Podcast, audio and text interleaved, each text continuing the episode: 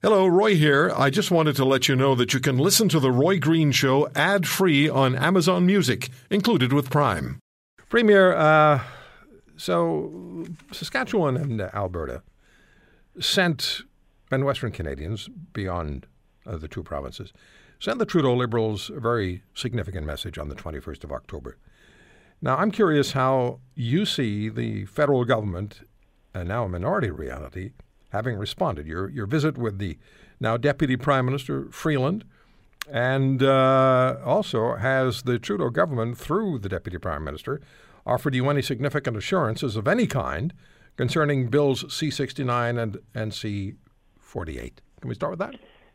Yeah, I, I would say nothing of, of vast significance uh, yet, and it might be just early to expect, uh, you know, a, a start good uh, or, or large change in direction just yet. But I, I will give credit where credit's due. Uh, the the the federal government, this minority administration, is has reached out and engaged. Uh, I'll speak for myself and, and for our province of Saskatchewan. Uh, they've engaged. They've listened. Um, I had a a, a lengthy meeting with the deputy prime minister uh, the other day, and I would say it was a an engaging meeting. Uh, there was a good uh, good conversation back and forth on, you know, not only on a new deal uh, for our province, but on how we we can uh, uh, potentially collaborate to enhance our, our opportunities abroad, if you will, um, and, and, enhance our opportunities to continue to get our products abroad.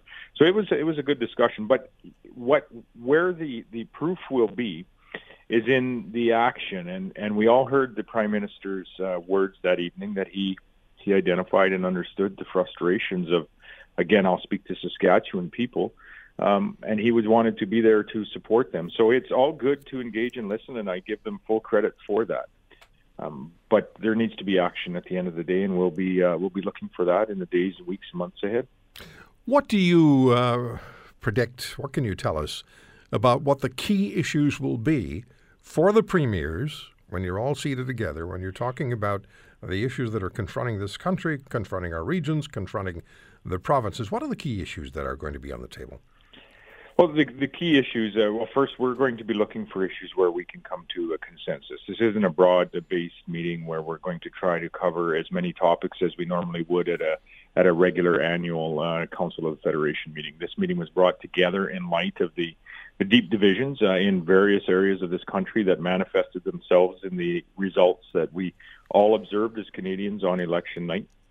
There was a number of premiers that had reached out to me and asked if if we could come together uh, to have this meeting to find uh, some some steps forward, uh, not only for potential guidance for the for the federal government, and if there's you know ten provincial premiers and three territorial premiers that come to a consensus on a topic, I would I would think it would be in the federal government's best interest to pay attention uh, to uh, that you know that consensus uh, based decision, um, but also to to uh, show Canadians that there is strong leadership at the provincial level, and uh, we although we come from different stripes and different backgrounds, and most certainly represent uh, different and diverse regions of this country, that we can we can work well together. So you know, you're going to see discussions around environmental assessments. You're going to see discussions around uh, likely equalization as well as, uh, and probably a deeper discussion into the fiscal stabilization program, where there are some real opportunities, uh, I think, for us to to uh, craft a some suggestions to make that program much more responsive to uh, provinces that have had a a dip or, or sudden downturn in their in their economic fortunes. So, uh, you know, those are two examples where I think you'll see some active discussion uh, from provincial leaders from coast to coast to coast.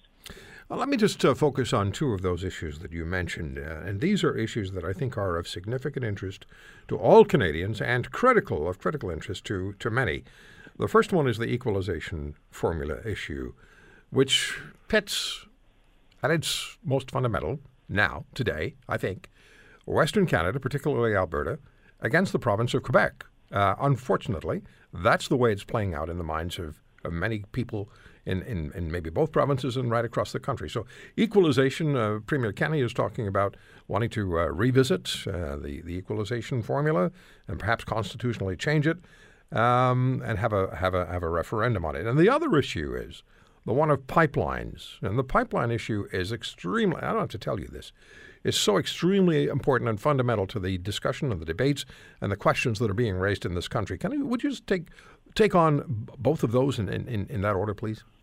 Well, let's let's yeah. With the the equalization is one of the ways in which we share wealth across this nation, and and it has garnered a lot of attention lately. I've been some of uh, you know providing that attention uh, to that program, as there are areas of our country that that believe the the program parameters are inherently unfair.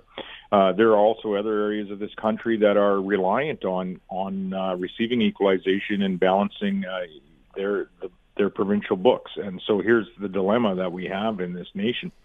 Um, the that is a longer term program that will take some some effort at both the provincial and more so the federal level to to change. And it you know it's Saskatchewan's belief that there is unfairness in that program, and that's coming from a province that has collected in the past and and uh, it hasn't collected for the last decade or so.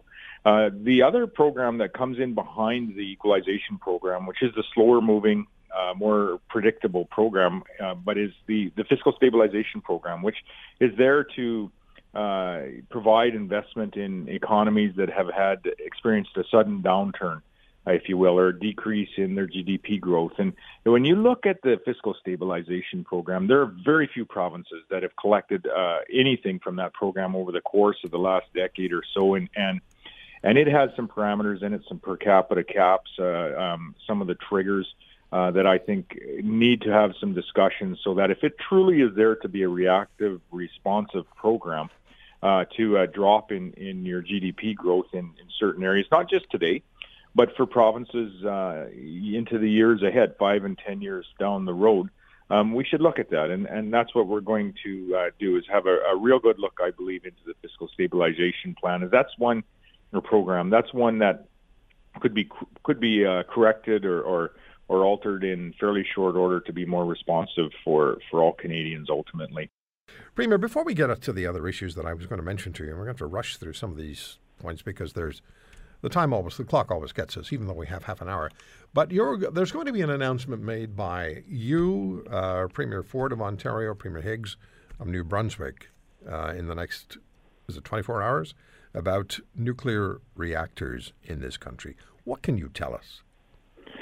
Well, we've we've been looking at uh, small nuclear reactors uh, in the province of Saskatchewan uh, to replace uh, some of our, our coal-fired power, and we have some choices as we move forward. Carbon capture and storage, uh, uh, small modular reactors are part of that choice, and and we want to you know investigate the potential of that very very seriously. It is a, a very real option for Saskatchewan, as as we have about 30% of our of our power is still being produced by by unabated coal. We have some additional that is has some carbon capture and storage on it, so it's uh, cleaned up.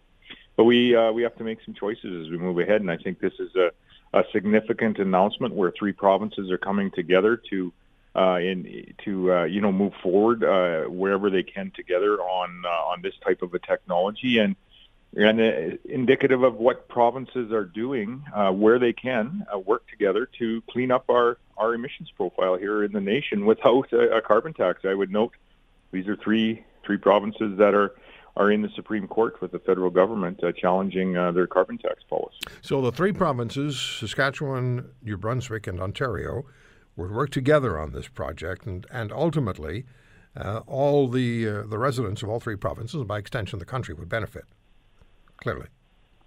For certain, and in Saskatchewan's case, um, you know, we have a 40% reduction target. Uh, we we can achieve that through you know natural gas with some degree of renewables. If we are able to go to uh, small modular reactors, that 40% uh, uh, target actually becomes more of a of a 70% or 80% reduction target with uh, with small modular reactors because they are a zero emissions profile without even incorporating uh, in any of those uh, those said renewables. So it's it's a pretty exciting technology, and we're uh, we're pretty thrilled to uh, to make an announcement with two other provinces uh, to look at at uh, what technologies are available and potentially maybe even get through to procuring a technology.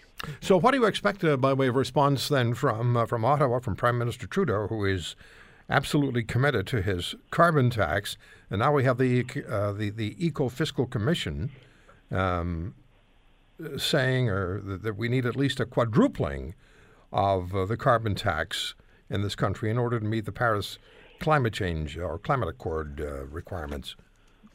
Well, it, it would do us uh, much better to uh, for the federal government to look at ways that they could participate in uh, in uh, uh, working with provinces uh, like the three uh, New Brunswick, Ontario, and Saskatchewan that are going to make uh, you know, a significant strides uh, and efforts uh, in an announcement like tomorrow to reduce our emissions. This is how you address uh, a global issue: is by sharing innovation and technology across our nation and and by extension around the world. You don't you don't address a global problem by taxing your citizens, uh, and we've always said that. We have the eco fiscal committee here. You, you know, they, they're coming out with their reports.